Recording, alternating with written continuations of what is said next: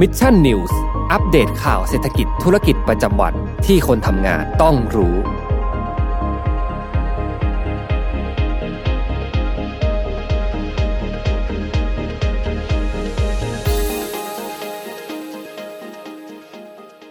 สวัสดีครับ ยินดีต้อนรับเข้าสู่รายการ Mission News Live นะครับประจำวันพุธที่ 22 ธันวาคม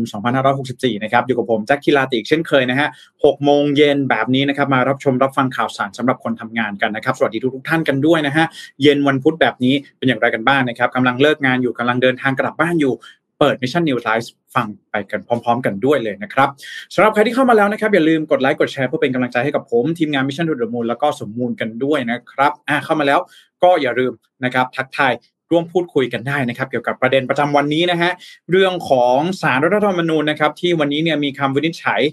ให้คุณศิระเจนจาคะนะครับพ้นจากตำแหน่งสมาชิกสภาผู้แทนราษฎรเป็นที่เรียบร้อยแล้วนะครับ ก็ เดี๋ยวเรามาลงรายละเอียดกันนะฮะว่าเออมันมีที่มาที่ไปอย่างไรนะครับ แล้วก็ผลพวงหลังจากนี้ จะเกิดอะไรขึ้นบ้างนะครับ แล้วก็แน่นอนว่าในเรื่องของเกมการเมืองนะฮะคุณศิระเองก็ถือได้ว่าเป็นอีกหนึ่งสอสอนะครับ ที่เดินงานเนี่ยวุ่นเลยนะฮะในช่วงของการเข้ามาของรัฐบาลประยุทธ์2นะฮะก็ถือได้ว่าเป็นอีกหนึ่งฟิกเกอร์สำคัญเป็นอีกหนึ่งบุคคลสำคัญนะครับที่เอ่อเรียกได้ว่ามีบทบาททางการเมืองสูงมากๆนะครับ ในช่วงที่ผ่านมาก็เอาเป็นว่าเดี๋ยวเรามาได้เรียนกันในข่าวที่หนึ่งนะครับอะนะฮะประมาณนี้นะครับก็ สำหรับในวันนี้นะครับก็อย่าลืมนะฮะว่าร่วมพูดคุยกันได้นะครับสำหรับประเด็นนี้นะครับสวัสดีคุณไพศาลด้วยนะครับวันนี้นะครับทางด้านของ d t แทนะอาจจะมีการโพสต์ในช่วงปีใหม่ไปนะครับเดี๋ยว d t แทจะกลับมาอีกที น่าจะช่วงปลายปลายเดือนมกราคมนะฮะเผื่อว่าใครเอ๊ถามว่าวันนี้ไม่มี d t แทหรอนะฮะ d t แท Business นะครับก็แน่นอนว่าถึงแม้ว่าในช่วงนี้จะอยู่ในช่วงของการโพสต์นะครับแต่ก็ยังสามารถที่จะสอบถามไปได้นะครับที่เบอร์ 1431นะครับสวัสดีคุณ มันนิมนต์ด้วยนะครับ มาบอกว่ามาฟังสดครั้งที่ 2 สวัสดีค่ะ ขอบคุณมาก ๆ นะครับอ่าวันนี้เรามาเริ่มกันเลยนะฮะสิ่งที่เกิดขึ้นในวันนี้เลยก็คือว่าวันนี้นะครับสารรัฐธรรมนูญนะครับ มีการนัดอ่านคำวินิจฉัยนะครับ ในกรณีที่คุณศิระเจนจาคะนะครับ สมาชิกสภาผู้แทนราษฎร กรุงเทพมหานครของพรรคพลังประชารัฐนะครับ มีลักษณะต้องห้ามมิให้ใช้สิทธิสมัครรับเลือกตั้งตามรัฐธรรมนูญมาตรา 98วรรค10นะครับแล้วก็อาจจะเป็นเหตุให้พ้นสมาชิกภาพสสด้วยนะครับตามมาตรา 101วรรค6นั่นเองนะฮะก็ต้องบอกอย่างนี้ก่อนนะครับว่า เรื่องราวที่เกิดขึ้นนะครับ วันนี้เนี่ยสารรัฐธรรมนูญมีคำวินิจฉัยตามคำร้องนะครับ แล้วก็บอกว่ามีหลักฐานที่สรุปได้ว่าคุณศิระนะครับ ซึ่งในตอนนี้เนี่ยนะครับเป็นสสแบบแบ่งเขตนะครับ เขตกรุงเทพมหานครฮะคุณศิระเนี่ย สสหลักสี่นะครับใครอยู่แถบแจ้งวัฒนะแถวนั้นนะครับ เขตคุณศิระนะครับ ก็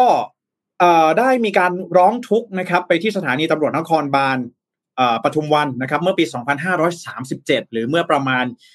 26-27 ปีที่แล้วได้แล้วนะครับโอ้โหนานมากนะฮะซึ่งเป็นการถูกกล่าวหาว่าร่วมกันช่อโกงนะครับ ซึ่งศาลแขวงปทุมธานีเออปทุมวันนะครับขออภัยนะฮะศาลแขวงปทุมวันนะครับ มีคำพิพากษา ให้คุณศิระนะครับมีความผิดแล้วก็สั่งลงโทษนะครับจำคุก 8 เดือน แต่ว่ารับสารภาพจึงลดโทษให้เหลือกึ่งหนึ่งนะครับเหลือเพียงแค่ 4 เดือน แล้วก็ที่ผ่านมานะครับผู้เสียหายก็ไม่เคยมีการยอมความหรือว่ามีการถอนคำร้องอหรือว่าถอนคำร้องทุกคดีในครั้งนี้นะครับ จึงทำให้ศาลแขวงปทุมวันเอง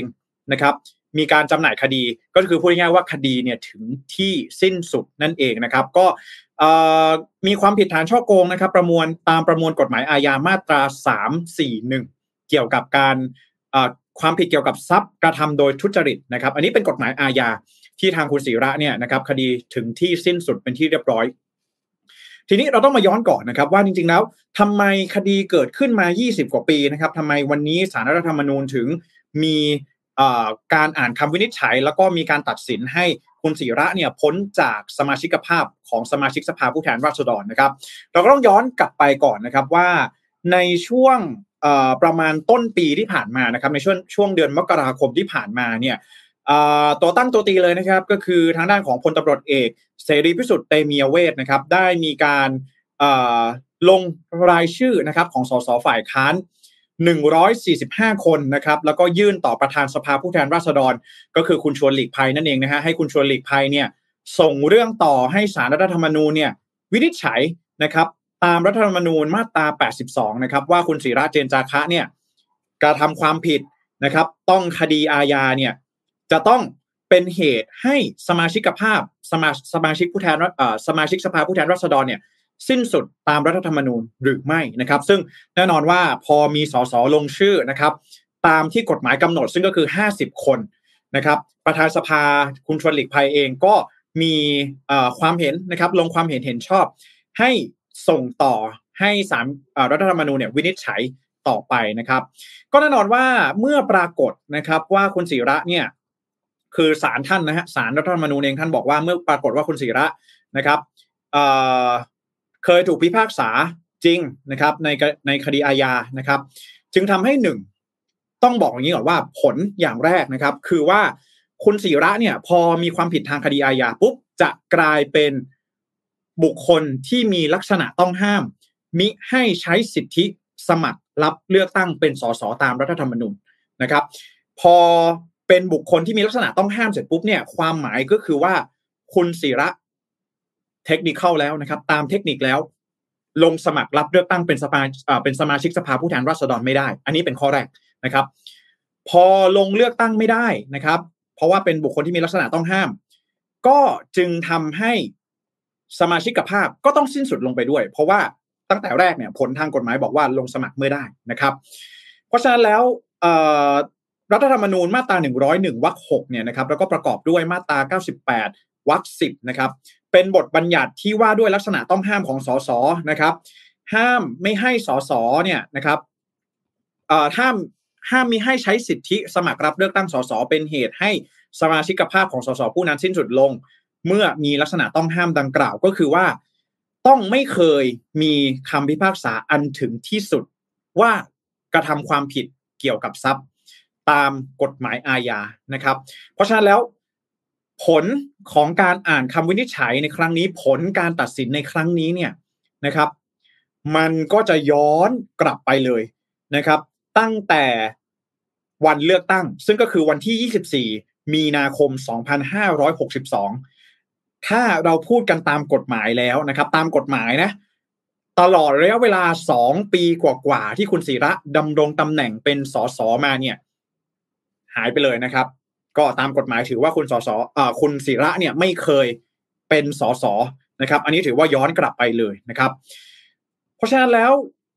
นี่เองนะครับจึงเป็นเหตุเหตุทำให้นะครับ ทางด้านของกกตนะครับ คณะกรรมการการเลือกตั้งเนี่ยก็ได้ออกมาระบุข้อมูลเพิ่มเติมนะครับ ว่าหลังจากที่สารรัฐธรรมนูญเองมีคำวินิจฉัย ให้คุณศิระเจนจาคะพ้นจากสมาชิกภาพสสเนี่ยนะครับ แล้วมีผล ไปตั้งแต่วันที่ 24 มีนาคมนะครับทำให้คุณศิระนะครับหนึ่งต้องคืนเงินเดือนสสทั้งหมดนะครับ เพราะว่าที่ผ่านมาไม่ได้ถือว่าคุณศิระนะครับ ตามกฎหมายเนี่ยไม่ได้ถือว่าคุณศิระเป็นสสแล้วนะครับ และจะต้องคืนเงินที่เกี่ยวข้องกับสิทธิประโยชน์ที่ได้รับทั้งหมดอ่าอันนี้ผมไม่แน่ใจเหมือนกันว่าจะมีไปการจะมีการเช็คบินย้อนหลังอย่างไรนะครับ ไม่ว่าจะเป็นเเรื่องของ ค่าอาหารสวัสดิการต่างๆนะฮะที่เดินทางไปต่างๆ นานาเนี่ยนะฮะจะต้องไปเบิกไปจ่ายอะไรอย่างไรนะครับ อันนี้เป็นข้อแรกนะครับเรื่องของเงินเดือน ข้อ 2 เลยก็คือว่า พอคุณศิระนะครับ พ้นสมาชิกภาพสสเนี่ยจะต้องมีการจัดการเลือกตั้งซ่อมที่จะเกิดขึ้น คุณศิระเองจะต้องจ่ายค่าเสียหายในการจัดการเลือกตั้งซ่อมที่จะเกิดขึ้นด้วยนะครับ เพราะว่าคุณศิระเป็นสส แบบแบ่งเขตนะครับเขตหลักสี่นะครับกรุงเทพมหานครนะครับ ตรงนี้เองนะครับ จึงเป็นผลที่ทำให้จะมีการเช็คบินคุณศิระย้อนหลังนั่นเองนะครับ โดยจริงๆแล้วเนี่ยทางด้านของคุณศิระเองนะครับ ก็ได้มีการกล่าวอ้างเหมือนกันนะครับ มีการกล่าวอ้างเหมือนกันว่าจริง ๆ แล้ว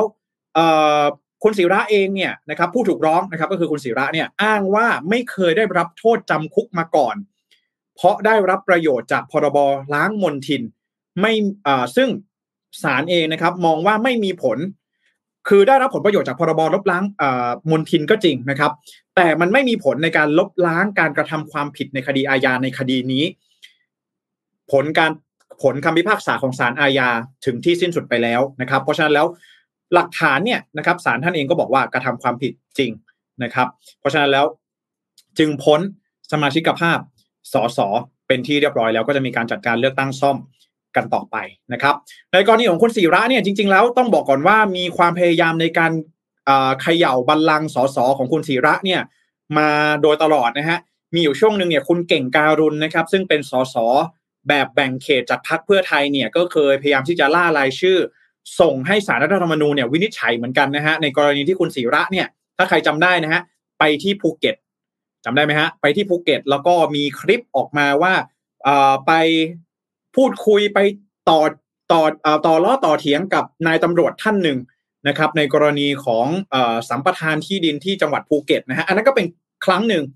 ที่เคยมีความพยายามที่จะเข้าชื่อเสนอให้สารรัฐธรรมนูญเนี่ยมีการวินิจฉัยให้ถอดออกจากสมาชิกภาพสสนะครับแล้วก็มีครั้งหนึ่งก็คือว่าในวันที่ 7 มกราคมปี 2564 เนี่ยนะครับ ในตอนนั้นเนี่ยทางด้านของอคุณ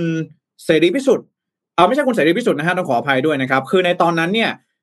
มีการล่ารายชื่อในกรณีเดียวกันนี้เหมือนกันนะครับ เพียงแต่ว่าในตอนนั้นเนี่ยปรากฏว่าการลงชื่อของสสเนี่ยนะครับไม่ถึง 50 คนนะครับ ไม่ถึง 50 คนกล่าวคือตอนนั้นเนี่ยนะครับ มีการลงชื่อครบไปแล้ว 50 คนก็จริงนะฮะแต่ว่าในภายหลังเนี่ยมีสสจากพรรคเพื่อไทย 2 รายนะครับ ก็คือ คุณอนุรักษ์บุญสนแล้วก็คุณอาพรสารคำนะครับ ขอถอนชื่อออกจึงทำให้ไม่ถึงนะครับการล่ารายชื่อเนี่ยไม่ครบ 50 คนนะครับ จึงทำให้สารรัฐธรรมนูญในวันที่ 7 มกราคมเนี่ยมีคำสั่งไม่รับคำร้องไว้พิจารณานะครับ ซึ่ง สุดท้ายเนี่ยก็เป็นคุณเสรีพิสุทธิ์นะครับพลตำรวจเอกเสรีพิสุทธิ์เตมียเวทหัวหน้าพักเสรีรวมไทยนะครับ แล้วก็สสสสจากพักเสรีรวมไทยเนี่ยนะครับมาสารต่อจนสุดท้ายแล้วในวันนี้ศาลเองก็มีคำวินิจฉัยออกมาเป็นที่เรียบร้อยนะครับ ก็ต้องอย่าลืมนะฮะว่าในความเป็นจริงแล้วนะครับ ต้องบอกก่อนว่าคุณศิระเนี่ยนะครับ มี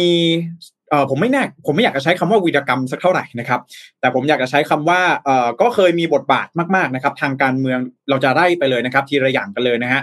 อย่างแรกนะครับก็นี่อย่างที่ผมได้บอกไปนะครับ วันที่ 19 สิงหาคม 2562 นะครับไปมีปากเสียงกับตำรวจในพื้นที่สพกันลนนะครับ จังหวัดภูเก็ตนะครับ ระหว่างลงพื้นที่ตรวจสอบที่ดินนสสามกนะครับที่มีการสร้างคอนโด แล้วก็มีการต่อว่านะครับนายตำรวจว่า ไม่มาดูแลที่มีสสเนี่ยมาลงพื้นที่นะครับ วันตอนนั้นเนี่ยก็ออกมาเป็นคลิปดังเลยนะครับ ต่อมานะครับ วันที่ 5 พฤศจิกายน 2562 นะครับ ประมาณ 2 ปีที่แล้ว ได้เสนอชื่อของตัวเองนะครับ ไปอยู่กับคณะกรรมาการปปชนะครับ ซึ่งในตอนนั้นเนี่ยพลตำรวจเอกเสรีพิสุทธิ์เตมียเวทเนี่ยท่านนั่งเป็นประธานคณะกรรมาการอยู่นะครับ แล้วก็มีภาพออกมาว่าในการประชุมคณะกรรมาการชุดนี้เนี่ยนะครับ คุณศิระเเองนะครับ คุณเอ๋ปารินาไกรคุปเองเนี่ย ก็พยายามที่จะปั่นป่วนนะครับ ประท้วงท่านประธานนะครับ ในช่วงนั้นนะครับ ต่อมาเลยก็คือมีเรื่องของอการไปฟ้องหมิ่นประมาทนะครับ รองศาสตราจารย์ดรวิดชัยพุทธวงศ์นะครับ กล่าวหาว่าคุณศิระนะครับ ที่ตอนนั้นเนี่ยมีการแจกจ่ายหน้ากากอนามัย แล้วก็ปรากฏว่าพอเอาหน้ากากอนามัยนั้นมาตรวจสอบในภายหลังเนี่ย ปรากฏว่า มีสารก่อมะเร็งนะครับอาจารย์ออสนะฮะที่เอาหน้ากากของคุณศิระเนี่ยไปตรวจแล้วก็พบว่ามีสารก่อมะเร็งนะครับในวันที่ 13 มีนาคมปีที่แล้วนะครับ แล้วก็สุดท้ายนะครับก็เนี่ยนะฮะในวันนี้คุณศิระเองนะครับ ก็ถูกคำวินิจฉัยของสารรัฐธรรมนูญนะครับ บอกที่วินิจฉัยให้พ้นจากสมาชิกภาพสสเป็นที่เรียบร้อยแล้วนะครับ ก็ต้องรอดูนะครับเพราะว่าจริง ๆ แล้วเนี่ย เขตของคุณศิระเองเนี่ยนะครับเขตหลักสี่นะครับแถวแถวศูนย์ราชการนะครับในช่วงนั้นนะใครอยู่ในพื้นที่นะครับคอมเมนต์กันมาพูดคุยได้นะฮะจริง ๆ แล้วเขตนั้นเนี่ยนะครับเป็นเขตของพรรคเพื่อไทยมาก่อนนะครับ เพราะว่าในศึกเลือกตั้งในวันที่ 24 มีนาคม 2562 เนี่ยคุณศิระเจนจาคะนะครับจากพรรคพลังประชารัฐเนี่ยชนะคะแนนคุณสุรชาติเทียนทองนะครับ ไปเพียงแค่ 2,000 กว่าคะแนนเท่านั้นนะครับ เพราะฉะนั้นแล้ว อพอมีการจัดการเลือกตั้งซ่อมในครั้งนี้เนี่ยก็จะต้องรอดูนะครับ ว่าพรรคเพื่อไทยเอง จะสามารถกลับมายึดพื้นที่เขตหลักสี่นี้ได้อีกหรือไม่นะครับคุณศิระนะครับ เส้นทางการทางการเมืองของคุณศิระเองนะครับ ก็มีความสนิทสนมนะครับ กับ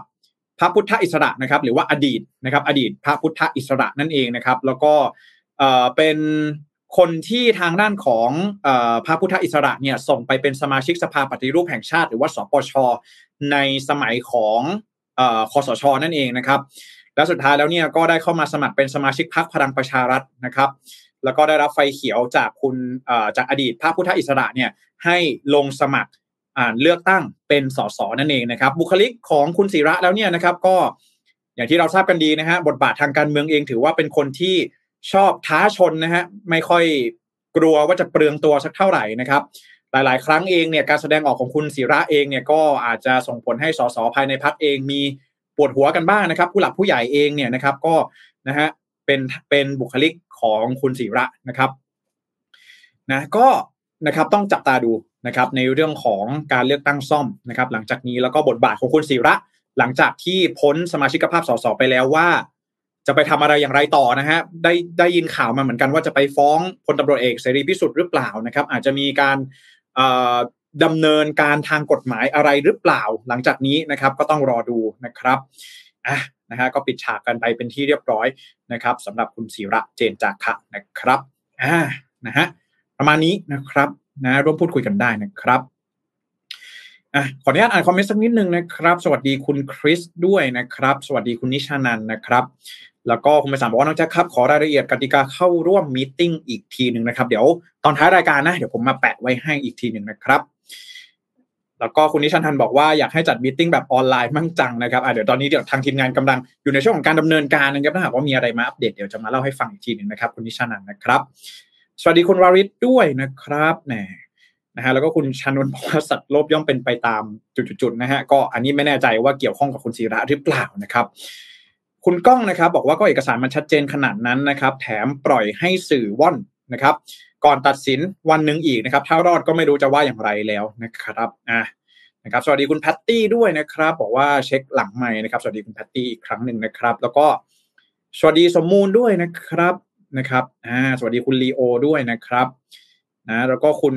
ฮัสชัยนะครับบอกว่าหมดประโยชน์เขี่ยทิ้งรัฐบาลโจรชุดนี้นะฮะใจเย็นนะฮะเดี๋ยวรายการเราจะปลิวซะก่อนนะครับทุกท่านขอบคุณทุกท่านมากๆเลยนะครับ ไปกันที่ข่าวต่อไปครับ เราไปอัปเดตกันที่สถานการณ์โควิด -19 นะครับภายในประเทศกันสักนิดนึงโดยเฉพาะอย่างยิ่งเรื่องของสายพันธุ์โอมิครอนผมพูดแบบนี้นะครับ อันนี้เป็นความคิดของผมนะครับ เป็นความเห็นของผมละกันหลังจากที่ผมพยายามที่จะรวบรวมข้อมูลของโควิด -19 เนี่ยนะครับไม่ไม่ไม่ ไม่ได้เกี่ยวว่าจะเป็นเพียงแค่สายพันธุ์โอมิครอนหรือว่าสายพันธุ์เดลต้านะฮะแต่เพียงแต่ว่าข้อมูลในตอนนี้เนี่ยผมคิดว่ามันมีโอกาสสูงมาก ๆ ที่เราจะเจอกับการแพร่ระบาดของเชื้อโควิด -19 สายพันธุ์โอมิครอน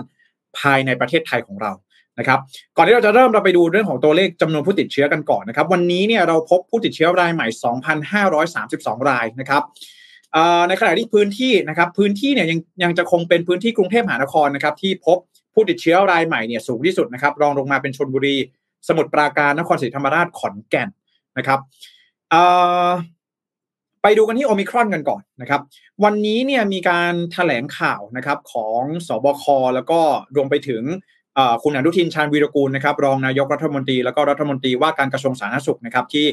ได้ออกมาให้สัมภาษณ์เกี่ยวกับเรื่องของการแพร่ระบาดของเชื้อโควิด -19 สายพันธุ์โอมิครอนนะครับซึ่งข้อมูลเนี่ยตรงกันนะครับแล้วก็ต้องบอกก่อนว่าในตอนนี้เนี่ยยังไม่มีการเปิดไทม์ไลน์เพิ่มเติมของผู้ติดเชื้อสายพันธุ์โอมิครอนรายใหม่นะครับก็วันนี้นะครับคุณอนุทินเองเนี่ยได้มีการออกมาเปิดเผยนะครับว่าประเทศไทยของเรานะครับในเบื้องต้นตอนนี้เนี่ย พบผู้ติดเชื้อโควิด -19 สายพันธุ์โอมิครอนสะสมแล้ว 104 รายด้วยกันนะครับวันจันทร์เนี่ย60 กว่านะครับวันนี้เนี่ย confirm แล้วเนี่ย104 รายด้วยกันนะครับก็จะรวมไปถึงผู้สัมผัสที่อยู่ในกรณีของจังหวัดกาลสินซึ่งเดี๋ยวผมมาเล่าให้ฟังนะฮะว่าที่กาลสินเนี่ยจะมีความสำคัญอย่างไรนะครับ แล้วก็คุณอนุทินเนี่ยบอกว่าโดยส่วนใหญ่แล้วเนี่ยนะครับก็จะเป็น ผู้ที่เกี่ยวข้องกับการเดินทางกลับมาจากต่างประเทศนะครับโดยส่วนใหญ่ แล้วก็ในปัจจุบันนี้เนี่ยข้อมูลทางการแพทย์นะครับคุณอนุทินบอกว่ายังข้อมูลทางการแพทย์ยังระบุว่าเมื่อเทียบกับสายพันธุ์เดลต้าแล้วก็สายพันธุ์อัลฟาแล้วเนี่ยสายพันธุ์โอมิครอนไม่ได้รุนแรงกว่ากันมากนะครับแต่โควิดโอไมครอนเนี่ยอาจจะติดเชื้อเร็วกว่า 2 สายพันธุ์นี้นะครับคุณอนุทินกล่าวว่าตอนนี้เนี่ยนะครับก็ ไทยเราเองเนี่ยกำลังอยู่ในช่วงของการเข้มงวดการเดินทางของการเดินทางเข้ามายังประเทศไทยของเรานะครับ เพราะว่าศูนย์กลางการแพร่ระบาดเนี่ยยังอยู่นอกประเทศอยู่นะครับไม่ว่าจะเป็นประเทศในแถบทวีปยุโรป หรือว่าทวีปสหรัฐอเมริกาเองนะครับ ก็ตอนนี้นะครับเข้มในเรื่องของมาตรการ DMHTT นะครับซึ่งแน่นอนว่าเนี่ยเป็นมาตรการที่ทางกระทรวงสาธารณสุขเองเขานำมาใช้นะครับ แล้วก็เรื่องของ COVID Free Setting ต่างๆนะครับ งานปีใหม่อะไรต่างๆเนี่ยตอนนี้ก็ยังดำเนินการ อยู่ตามปกตินะฮะหลังจากที่สบคเองมีคำสั่งออกมาแล้วนะครับว่าจะไม่มีการงดการจัดงานปีใหม่นะครับส่วนเรื่องของสายพันธุ์โอมิครอนนะครับ วันนี้เนี่ยเราไปดูกันแต่ละพื้นที่กันเลยนะครับ เพราะว่าวันนี้เนี่ยที่ทางสบคออกมาแถลงเนี่ยเขาไม่ได้มีการระบุนะครับว่าโดยรวมแล้วทั้งหมดในประเทศไทยของเราอยู่ที่ไหนบ้างนะครับ มีเพียงแต่การเปิดเผยตัวเลขติดเชื้อสะสมเท่านั้นที่ 104 รายนะครับ ส่วนในแต่ละพื้นที่นะครับ จะเป็นการรายงานของสำนักงานสาธารณสุขของแต่ละพื้นที่อย่างที่เราบอกว่าบ้านเราเนี่ยนะครับจะใช้การจะใช้แนวทางในการควบคุมโรคเนี่ยก็คือว่าผู้ว่าราชการจังหวัดนะครับจะมีอำนาจในการควบคุมโรคภายในจังหวัดอย่างเบ็ดเสร็จเด็ดขาดนะครับ เพราะฉะนั้นแล้วบางทีเนี่ยข้อมูลกว่าจะมาถึงส่วนกลางเนี่ยอาจจะใช้เวลาสักนิดหนึ่งนะครับ ขอไปเริ่มที่นนทบุรีกันก่อนนะครับ นนทบุรีเนี่ยอันนี้ข้อมูลจากเมื่อวานนี้นะครับได้รับการเปิดเผยจากสำนักงานสาธารณสุขจังหวัดนนทบุรีนะครับว่าคลัสเตอร์ที่เป็นคลัสเตอร์ที่กลับจากการแสวงบุญที่ซาอุดิอาระเบียเนี่ยนะครับ ผลปรากฏว่า พบว่าติดเชื้อโควิด -19 สายพันธุ์โอมิครอน 25 รายจาก 31 รายด้วยกัน หรือว่าคิดเป็น 80%จากจำนวนเคสทั้งหมดนะครับ อันนี้เนี่ยเป็นคนที่เดินทางกลับมาจากต่างประเทศทั้งหมดนะครับ โดยในกรณีของนนทบุรีนะครับเมื่อวานนี้เนี่ยยังรอการตรวจสายพันธุ์เพิ่มอีก 5 รายด้วยกันนะครับเบื้องต้นเนี่ยนะครับทั้ง 31 รายเนี่ยนะครับพอกลับมาจากต่างประเทศเนี่ยเข้าระบบ Test and Go นะครับปรากฏว่าพอตรวจแล้วไม่พบเชื้อนะครับ ก็เลยกลับมากักกันตัวที่สถานที่ราชการนะครับที่มีการกำหนดเอาไว้ แล้วก็ ตรวจพบอีกครั้งหนึ่งเนี่ยว่าติดเชื้อในวันที่ 20 ธันวาคมที่ผ่านมา แล้วก็นำเข้าสู่ระบบการรักษาตัวเป็นที่เรียบร้อยแล้วนะครับ ทางด้านของสาธารณสุขจังหวัดนนทบุรีเองก็ร้องขอให้ผู้สัมผัสใกล้ชิดกับผู้ป่วยทั้ง 5 รายนะครับ ก็ทำการกักตัวแล้วก็รายงานตัวกับเจ้าหน้าที่สาธารณสุขอย่างรวดเร็วนะครับ อันนี้เป็นที่นนทบุรีนะครับ ยังไม่มีข้อมูลออกมาว่า เจอการแพร่ระบาดภายในประเทศแล้วหรือยังนะครับ ตอนนี้ทั้ง เคสทั้งหมดที่นนทบุรียังเป็นเคสที่เกี่ยวข้องกับการเดินทางกลับมาจากต่างประเทศอยู่นะครับขณะที่วันนี้ครับไปดูที่ขอนแก่นครับ ขอนแก่นเนี่ยก็มี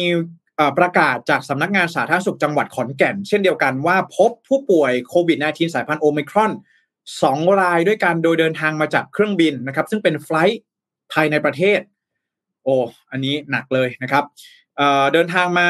โดยสารมากับเครื่องบินนะครับ แล้วก็ วันที่ 11 ธันวาคมเนี่ยนะครับเดินทางโดยสารมากับสายการบินไทยสมายนะครับเที่ยวบินที่ WE 046นะครับ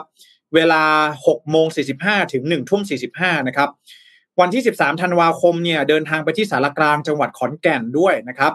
แล้วก็วันที่ 13เนี่ยเดินทางไปที่บขส3จังหวัดขอนแก่นนะฮะพี่น้องใครอยู่ขอนแก่นก็ระมัดระวังกันด้วยนะครับในช่วงนี้ คือคุณสมศักดิ์จังตระกูลนะครับผู้ว่าราชการจังหวัดขอนแก่นเนี่ยกล่าวว่า จังหวัดขอนแก่นเองเนี่ยได้ครับได้รับรายงานผู้ป่วยยืนยันติดเชื้อโควิด -19 สายพันธุ์โอมิครอน 2 รายนะครับที่เข้ารับการรักษาตัวที่โรงพยาบาลเอกชนในจังหวัดขอนแก่นไปที่เรียบร้อยแล้วนะครับ โดยเป็นคนจังหวัดใกล้เคียงกับจังหวัดขอนแก่นนะครับแสดงว่าเป็นคนไทยนะครับ ก็ในช่วงนี้อยู่ในช่วงของการเร่งสอบสวนโรค แล้วก็ดำเนินการตามมาตรการความปลอดภัยของสาธารณสุขอย่างเคร่งครัดนะครับก็แน่นอนนะฮะ ท่านผู้ว่าเองก็บอกว่าเดินทางเข้ามาขอนแก่นวันที่ 11 นะครับ อย่างที่ได้บอกไปว่ามากับสายการบินไทยสมายนะครับ แล้วก็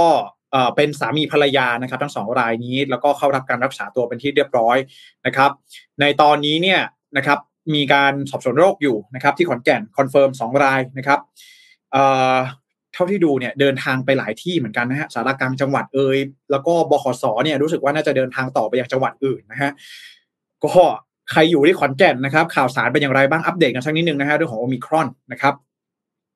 ขณะที่เชียงรายครับ เชียงรายเนี่ยก็มีรายงานจากสาธารณสุขจังหวัดเชียงรายด้วยเช่นเดียวกันนะครับ ว่าพบผู้ติดเชื้อเข้าข่ายโควิด -19 สายพันธุ์โอมิคอนรายแรกซึ่งเป็นชาวอังกฤษ เดินทางมาจากสุวรรณภูมินะครับ มาลงที่เชียงใหม่อ้าวลงที่เชียงใหม่ด้วยนะครับ พร้อมกับเพื่อนอีกสามคนนะครับ ตอนนี้เนี่ยรอการอรอผลตรวจยืนยันสายพันธุ์อยู่นะครับ ว่าเป็นสายพันธุ์โอมิครอนหรือเปล่านะครับโดยผู้ว่าราชการจังหวัดเชียงรายนะครับ คุณทัศกรบุญบุญรักษ์นะครับ ได้มีการรายงานว่าเป็นนักท่องเที่ยวชาวอังกฤษ อายุ 36 ปีนะครับ เข้าข่ายนะ ตอนนี้เข้าข่ายอยู่นะครับกำลังรอผลการตรวจหาเชื้ออตรวจหาสายพันธุ์อยู่นะครับ เดินทางมาถึงเมื่อวันที่ 13 ธันวาคมนะครับเดินทางมาถึงประเทศไทยเนี่ย 13 ธันวาคม นะครับตรวจ PCR test แล้วนะครับผลเป็นลบ แล้วก็ไปพักโรงแรมอยู่ 2 คืนด้วยกันนะครับ ก่อนที่จะเดินทางต่อด้วยเครื่องบินมายังจังหวัดเชียงใหม่พร้อมกับเพื่อนชาวอเมริกันอีก 3 คนนะครับพอมาถึงเชียงใหม่แล้วเนี่ยนะครับก็ว่าจ้างรถยนต์ให้ไปส่งที่จังหวัดเชียงรายนะครับ มีการแวะปั๊มน้ำมัน แล้วก็ไปเที่ยวด้วยนะฮะไปเที่ยวที่วัดร่องขุนนะครับไปเที่ยวที่วัดร่องขุนนะครับ แล้วก็เข้าพักที่อำเภอเชียงของจังวันที่ 15 ธันวาคมนะครับ แล้วก็มีการไปรับประทานที่ร้านอาหารด้วยนะครับ แล้วก็หลังจากนั้นเนี่ยพอไปรับประทานอาหารเนี่ยปรากฏว่ามีไข้นะครับเจ็บคอเล็กน้อยจึงไปซื้อชุดตรวจ ATK มาปรากฏว่าผลเป็นบวกนะครับไปตรวจซ้ำที่โรงพยาบาลสมเด็จพยุพราชเชียงของก็พบว่าติดเชื้อโควิด -19 แล้วก็เข้ารับการรักษาตัวที่โรงพยาบาลเกษมราชศรีบุรินทร์อำเภอเมืองจังหวัดเชียงรายแล้วเป็นที่เรียบร้อยนะครับอยู่ในระหว่างการสอบสวนโรคนะครับ คนที่เดินทางมาด้วยนะครับเป็นเพื่อน แล้วก็เป็นคนขับรถที่ขับมาจากเชียงใหม่นะฮะมาส่งนักท่องเที่ยวรายนี้ที่จังหวัดเชียงรายนะครับ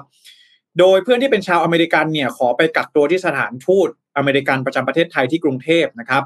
ส่วนคนขับรถเนี่ยไปกักตัวอยู่ที่จังหวัดเชียงใหม่ แล้วก็ส่งไปเข้าสู่กระบวนการการกักตัวเป็นที่เรียบร้อยนะครับ คนที่เป็นกลุ่มความเสี่ยงต่ำนะครับ พนักงานโรงแรมหนึ่งคนนะครับ พนักงานส่งกุญแจห้องหนึ่งคน พนักงานร้านอาหารหนึ่งคน พนักงานร้านขายยาหนึ่งคน อันนี้เสี่ยงต่ำเหรอฮะผมว่าไม่น่าเสี่ยงต่ำนะเออผมไม่ผมไม่แน่ใจเหมือนกันนะครับ ก็เอ่อคนที่มีความเสี่ยงนะครับ กลุ่มนี้ก็จะเข้ารับการตรวจหาเชื้ออีกทีหนึ่งห้าถึงเจ็ดวัน เพราะฉะนั้นแล้วช่วงนี้นะครับสองวันที่ผ่านมานะครับ วันที่ยี่สิบยี่สิบเอ็ดแล้วก็วันนี้ยี่สิบสองเนี่ย เราเพิ่งเจอคนที่ confirm นะครับ เราจะรู้ได้เมื่อไหร่ล่ะว่าโควิด -19 โอมิครอนระบาดภายในประเทศแล้ว ก็ต้องรอดูว่ากลุ่มที่เป็นคนกลุ่มเสี่ยงเนี่ยตรวจหาเชื้อว่าผลจะออกมาเป็นบวกหรือเป็นลบและเป็นสายพันธุ์อะไรนะครับ เพราะฉะนั้นแล้วในช่วงนี้เนี่ยข้อมูลต่างๆเนี่ยอาจจะยังไม่มีความชัดเจนสักเท่าไหร่นะครับ ในขณะเดียวกันเนี่ยนะครับวันนี้เนี่ยปรากฏว่าในเคสของกรณีของโควิด -19 ที่กาลสินนะครับ ที่กาลสินเนี่ย ต้องบอกอย่างนี้ก่อนว่า เป็นการติดเชื้อภายในประเทศรายที่สองครับวันนี้มีการยืนยันออกมาแล้วนะครับ ว่าผู้ติดเชื้อโควิด -19 ที่กาลสินนะครับเดี๋ยวผมขออนุญาตหาข้อมูลสักนิดหนึ่งนะฮะที่คุณอนุทินเองได้มีการระบุเอาไว้นะครับ เพราะว่าที่กาลสินเองเนี่ยนะครับ มีการเดินทางนะครับ เป็นครอบครัวหนึ่งที่เดินทางกลับมาจากต่างประเทศนะครับ กลับมาถึงแล้วเนี่ยในเบื้องต้นเนี่ยนะครับตรวจว่าไม่พบเชื้อนะครับ แล้วก็ได้มีการเดินทางไปที่จังหวัดอุดรธานีนะครับ หลังจากนั้นเนี่ยพอเดินทางไปที่อุดรเสร็จแล้วเนี่ยกลับมาตรวจซ้ำอีกครั้งหนึ่งปรากฏว่าติดเชื้อแล้วก็เป็นการติดเชื้อโควิด -19 สายพันธุ์โอมิครอนนะครับอะเดี๋ยวผมขออนุญาตหาข้อมูลเพื่อยืนยันสักแป๊บหนึ่งนะครับ เพราะว่าจริงๆแล้วตอนนี้เนี่ย ข้อมูลอาจจะยังไม่มีความชัดเจนสักเท่าไหร่ นะครับอะนะฮะก็ที่กาลสินเนี่ยนะครับ จะเป็นกรณีเดียวกันกับที่ขอนแก่นนะครับ ก็คือว่าเดินทางมาจากกรุงเทพใช่ไหมฮะไปที่ขอนแก่นแล้วก็เดินทางกลับไปที่กาลสินนะครับ ทีนี้เนี่ยในเบื้องต้นเนี่ยนะครับ ทางเจ้าหน้าที่เองก็กำลังอยู่ในช่วงของการสืบสวนโรคอยู่นะครับ ว่าใครเองเป็นกลุ่มเสี่ยงบ้าง แล้วก็น่าจะเข้าสู่ในช่วงของการกักตัวนะครับอะก็อันนี้เนี่ยเป็นเคสกรณีที่ผม ยกมาเล่าให้ฟังนะครับในเรื่องของโอมิครอนว่าตอนนี้เนี่ยมันเจอหลากหลายที่มากๆนะครับสบคเองอาจจะยังไม่แถลง แต่สาธารณสุขจังหวัดนะครับ เชียงรายขอนแก่นเชียงใหม่เนี่ยออกมาพูดแล้วนะครับว่ามีโอมิครอนในพื้นที่ เพราะฉะนั้นแล้วแนวโน้ม การแพร่ระบาดภายในประเทศของโอมิครอนเนี่ยสูงมากนะครับ น่าจะมี แต่เพียงแต่เราต้องดูว่าในปัจจุบันนี้เนี่ยนะครับ สิ่งที่เรามองเนี่ยไม่ใช่ว่าสายพันธุ์โอมิครอนจะกลายเป็นสายพันธุ์หลักหรือเปล่านะครับ แต่สิ่งที่สำคัญเลยก็คือจำนวนของผู้ติดเชื้อมากกว่า ที่ผมอยากจะมาพูดคุยวันนี้นะครับ ผมบอกไปแล้วเมื่อน่าจะประมาณเมื่อวานนี้นะครับ ว่าจริงๆแล้วในเรื่องของการแพร่ระบาดเนี่ยมันไม่สำคัญเลยฮะว่ามันจะเป็นสายพันธุ์อะไรนะครับ มันสำคัญที่ว่ามันแพร่กระจายได้เร็วมากแค่ไหนนะครับ วันนี้เนี่ยนะครับในช่วงสองสัปดาห์ที่ผ่านมานะครับ หรือว่าประมาณสัปดาห์ที่ผ่านมาเนี่ย เราเจอผู้ติดเชื้ออยู่ในหลักที่ประมาณสองถึงสามพันใช่ไหมฮะบวกลบเนี่ยสองถึงสามพันประมาณนี้ การเข้ามาของโอมิครอน มันจะทำให้ผู้ติดเชื้อรายใหม่ต่อวันเนี่ย มันไปแตะหมื่นอีกหรือเปล่า ใช่ไหมฮะ ไปแตะสองหมื่นอีกหรือเปล่า ซึ่งถ้าหากว่ามันเป็นตัวเลขหลักหมื่นขึ้นมาเนี่ย แน่นอนว่ามันก็มีความเสี่ยงไม่ว่าจะเป็นในเรื่องของการล็อกดาวน์ในเรื่องของมาตรการต่างๆ เคอร์ฟิวต่างๆ ซึ่งสุดท้ายแล้วมันก็จะส่งผลกระทบต่อการดำรงชีพของเรานะครับ การทำงานการทำธุรกิจต่างๆนะครับ เพราะฉะนั้นแล้วตอนนี้เนี่ยอย่าเพิ่ง ตื่นตระหนกมากนะครับแต่เราต้องจับตาดูสถานการณ์อย่างใกล้ชิดว่าถ้าหากว่ามีการยืนยันว่าสายพันธุ์โอมิครอน มีการแพร่ระบาดภายในประเทศแล้วนะครับ ลองดูว่าจำนวนผู้ติดเชื้อจะเพิ่มมากขึ้นไหมนะครับห้าพันเจ็ดพันแปดพันหมื่นมันจะเป็นไปในทิศทางนี้หรือเปล่า หรือจะยังสามารถควบคุมได้อยู่นะครับ ปัจจัยเสี่ยงก็คือว่าตอนนี้เราเปิดประเทศแล้วนะครับ ต่อให้ระงงับการเข้าประเทศแบบ test and go ก็จริง แต่เราอย่าลืมว่าคนไทยตอนนี้เนี่ย ออกมาใช้ชีวิตกันอย่างปกติมากขึ้นแล้วนะครับ โดยเฉพาะอย่างยิ่งในช่วงเทศกาลปีใหม่ ที่จะมีการเดินทางกลับภูมิลำเนาเดินทางท่องเที่ยวต่างๆ จะยิ่งเป็นปัจจัยเร่ง ให้การแพร่ระบาดภายในประเทศเนี่ยมันย่ำแย่ลงตามทวีปยุโรปตามสหรัฐอเมริกาไปหรือไม่ อันนี้เนี่ยเป็นเรื่องที่น่ากังวลนะครับสิ่งที่เราสามารถทำได้ตอนนี้นะครับ ผมก็จะย้ำกันอีกครั้งหนึ่งคือในเรื่องของการเข้ารับวัคซีนเข็มที่สาม หรือว่าเข็มกระตุ้นภูมินั่นเองนะครับใครที่ได้รับเข็มสองครบไปแล้วในช่วงเดือนสิงหาคมนะครับ ตอนนี้ผมมั่นใจน่าจะเป็นในช่วงเดือนสิงหาคมนะครับ เดี๋ยวพรุ่งนี้จะหาข้อมูลมาพูดกันอีกทีหนึ่งว่า ใครบ้างที่เข้าข่ายรับเข็มที่3นะครับ แต่ว่าในตอนนี้เนี่ยจะต้องเริ่มหาช่องทางในการเข้ารับวัคซีนเข็มที่ 3 แล้ว เพราะว่าโมเดอร์นาเองนะครับโมเดอร์นาเนี่ยโดยบริษัทของเขาเองเนี่ยก็มีการออกมาพูดเหมือนกันว่า วัคซีน booster dose ของโมเดอร์นาเนี่ยมีประสิทธิภาพในการป้องกันการติดเชื้อ โควิด -19 สายพันธุ์โอมิครอนที่ค่อนข้างสูงนะครับ เพราะฉะนั้นแล้วตอนนี้ สิ่งที่สำคัญสำหรับพวกเรานะครับการ์ดอย่าตกนะครับ ออกไปข้างนอกระมัดระวังตัวเองนะครับ แล้วก็สรรหาวัคซีนเข็มที่ 3 มาป้องกันตัวเองเอาไว้ สักนิดหนึ่งนะครับอย่างน้อยติดเชื้อไม่ป่วยรุนแรงนะครับ ไม่เสียชีวิตแน่นอนนะครับอะวันนี้ก็ฝากกันสำหรับเรื่องของสถานการณ์โอมิครอนภายในประเทศไทยของเรานะครับอะนะฮะ ไปดูอะขออนุญาตอ่านคอมเมนต์สักนิดหนึ่งนะครับอ่าคุณทรีนะครับบอกว่ากรณีของคุณศิระนะครับ ตัดสินผิดเจ็ดต่อสองเสียงนะครับศาลสองเสียงที่ตัดสินว่าไม่ผิดเอาหลักการอะไรมาพิจารณานะครับขอบคุณคุณทรีมากนะครับ สวัสดีคุณเอ็กเซอร์ด้วยนะครับ แล้วก็สวัสดีคุณแชมป์นะครับ คุณเจมส์ครับบอกว่าขอให้แบบขออภัยนะ อาจจะคีย์บอร์ดรัวสักนิดนึงนะครับ แต่ยังไงสวัสดีคุณเจมส์ด้วยนะครับ คุณสันเพชรนะครับ บอกว่าจัด fan meet แบบไฮบริดนะครับออนไลน์ออฟไลน์จะดีมากเลยครับ เดี๋ยวส่งเรื่องต่อให้ทางทีมงานพิจารณากันอีกทีนึงนะเดี๋ยวผมเชื่อว่ารายละเอียดต่างๆ น่าจะมีออกมาชัดเจนมากยิ่งขึ้นนะครับในช่วง1-2 สัปดาห์นี้นะก่อนที่เราจะเบรกในช่วงปีใหม่กันนะครับไปดูข่าวสุดท้ายกันบ้างครับข่าวเทคโนโลยีกันบ้างนะครับว่าข่าวสารนะครับเรื่องของเทคโนโลยีมีอะไรอัปเดตกันบ้างนะครับ ก็ สำนักข่าว Coin Telegraph นะครับ ก็เป็นสำนักข่าวที่เกี่ยวข้องกับคริปโตเคอเรนซีนะครับ มีการออกมารายงานถึงผลการศึกษาขององค์กรวิจัยเศรษฐกิจแห่งชาตินะครับ หรือว่า the National Bureau of Economic Research นะครับเขาได้ทำผลการศึกษาออกมาแล้วเขาก็ได้เปิดเผยว่า Bitcoin เนี่ยนะครับเหรียญบิตคอยเนี่ยทั้งหมดเนี่ยมีประมาณ 2 ล้านเหรียญใช่ไหมถ้าผมจำไม่ผิดนะประมาณ 2 ล้านเหรียญทั้งหมดนะครับ เขาบอกว่านักลงทุนหรือว่าผู้ที่ครอบครองเหรียญเนี่ย เพียงแค่หนึ่งหมื่นคนนะครับหนึ่งหมื่นคนเนี่ย ครอบครองเหรียญบิตคอยมากถึง 27%ของปริมาณบิตคอยทั้งหมดนะครับหรือคิดเป็นสัดส่วนเนี่ยหนึ่งในสามของเหรียญบิตคอยน์ทั้งหมดนะครับ สิ่งนี้เนี่ยมันหมายความว่าอะไรครับ พอผลการศึกษาของ The National Bureau of Economic Research ออกมาแบบนี้เนี่ยมันกลายเป็นว่าผลการศึกษาดังกล่าวนี้เนี่ยมันไปหักล้าง กับแนวคิดของผู้สนับสนุนคริปโตเคอเรนซีว่าคริปโตเคอเรนซีเนี่ยมันจะเข้ามาแก้ไขปัญหาการผูกขาดทางการเงิน หรือว่า centralized finance นั่นเอง เพียงแต่ว่าการมีขึ้นมาของคริปโตเคอเรนซีเนี่ยมันเป็นการเปลี่ยนมือของผู้มีอำนาจเหนือตลาดเท่านั้น เออ อันนี้น่าสนใจนะครับ น่าสนใจมากเพราะว่าแนวความคิดหรือว่าคอนเซปต์ของคริปโตเคอเรนซีจริง ๆ แล้วเนี่ย คนที่สนับสนุนคริปโตเนี่ยก็จะออกมาบอกว่าคริปโตเนี่ยมัน มันออกมาแก้ปัญหาเรื่องของ centralized finance นะการที่ธนาคารเข้ามาควบคุม การเงินรัฐบาลเข้ามาควบคุมเม็ดเงินต่างๆ แต่ถ้ามันกลับกลายเป็นว่ามีผู้มีอำนาจเหนือตลาดเพียงแค่ไม่กี่คนนะครับเข้ามาสามารถควบคุมทิศทางของคริปโตเคอเรนซีได้อนาคตเนี่ยมันจะเป็นอย่างไรนะครับก็ในปัจจุบันนี้เนี่ยยังไม่มีข้อมูลที่ออกมาเปิดเผยอย่างแน่ชัดนะครับ ว่านักลงทุนรายย่อยทั้ง 10,000 คนนี้เป็นใครบ้างนะครับ ที่ครอบครองเหรียญบิตคอยกว่า 27% ของตอของจำนวนบิตของจำนวนบิตคอยทั้งหมดนะครับขณะเดียวกันเนี่ยผลการศึกษาของ The National Bureau of Economic Research เนี่ยยังเปิดเผยอีกว่า การทำธุรกรรมของบิตคอยส่วนใหญ่เนี่ยกว่า 90%ยังเป็นการทำธุรกรรมระหว่าง wallet อยู่พูดง่ายว่ายังเป็นการโอนกันไปโอนกันมาอยู่นะครับ ยังไม่ใช่การนำเอาบิตคอยเนี่ยไปชำระค่าสินค้าแล้วก็ค่าบริการนะครับ เพราะฉะนั้นแล้วในตอนนี้บิตคอยเองนะครับ ยังไม่สามารถเข้ามาแทนที่สกุลเงิน fiat currency หรือว่าสกุลเงินทั่ว ๆ ไปได้ แล้วก็ส่วนใหญ่แล้วเนี่ยอาจจะอยู่ในช่วงของการเก็งกำไร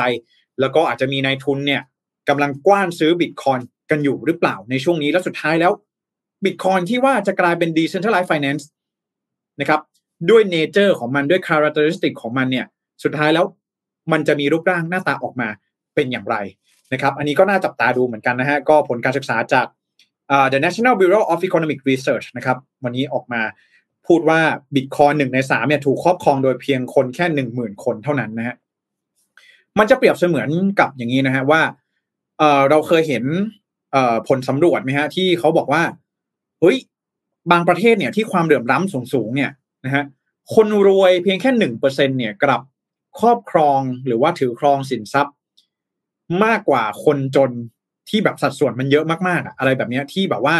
เออจริงๆแล้วคนรวยเนี่ยก็จะยิ่งรวยขึ้นไปอีกนะครับ ส่วนคนจนเนี่ยก็อาจจะยากสักนิดนึงที่จะสามารถ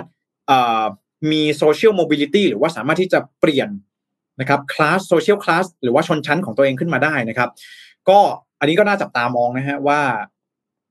อนาคตนะครับของคริปโตเคอเรนซีจะเป็นอย่างไรแต่ผมเชื่อว่าสุดท้ายแล้วเนี่ยนะครับ มันอาจจะเป็นไปตามกลไกตลาดนะ ผมคิดว่า มันน่าจะขึ้นอยู่กับการนำเอาคริปโตเคอเรนซีเนี่ยมาใช้จริง ๆ นะครับ มาใช้ชำระสินค้าจริง ๆ นะครับ มันถูกการถูกยอมรับมากขึ้น อาจจะไปใช้ในเมตาเวิร์สกลายเป็นสกุลเงินหลักของโลกในอนาคตเนี่ย อันนี้เนี่ย มันก็จะกลายเป็นว่ามันก็จะช่วยให้บิตคอยน์ทั้งหมดเนี่ยนะครับ มันถูก circulate ในระบบเศรษฐกิจมากขึ้น แล้วก็การที่คนคนนึงจะถือครอง บิตคอยน์ได้จำนวนมากเนี่ยมันอาจจะทำได้ยากมากยิ่งขึ้นในอนาคตนั่นเองนะฮะก็อาจจะเหมือนสกุลเงินในปัจจุบันนั่นแหละผมว่า ตอนนี้มันอยู่ในช่วงของอการเปลี่ยนแปลงนะครับ ก็ต้องรอดูทิศทางกันอีกทีหนึ่งนะครับสำหรับใครที่เป็นสายคริปโตเคอเรนซีนะครับประมาณนี้นะฮะก็สำหรับวันนี้นะครับ d t แทนะฮะก็จะเป็นการ pause ในช่วงปีใหม่นะฮะเดี๋ยว dtac Business จะกลับมาอีกแน่นอนนะแต่ว่าเราก็โฆษณากันให้นะครับ ลูกค้าแสนใจดีของเรานะครับ ใครสนใจนะ ก็สามารถโทรไปสอบถามได้นะครับ เรื่องของ dtac Business นะครับหนึ่งสี่สามหนึ่งนะครับอ่าคอมเมนต์สักนิดหนึ่งนะครับ ก่อนที่จะจากลากันในวันนี้นะครับ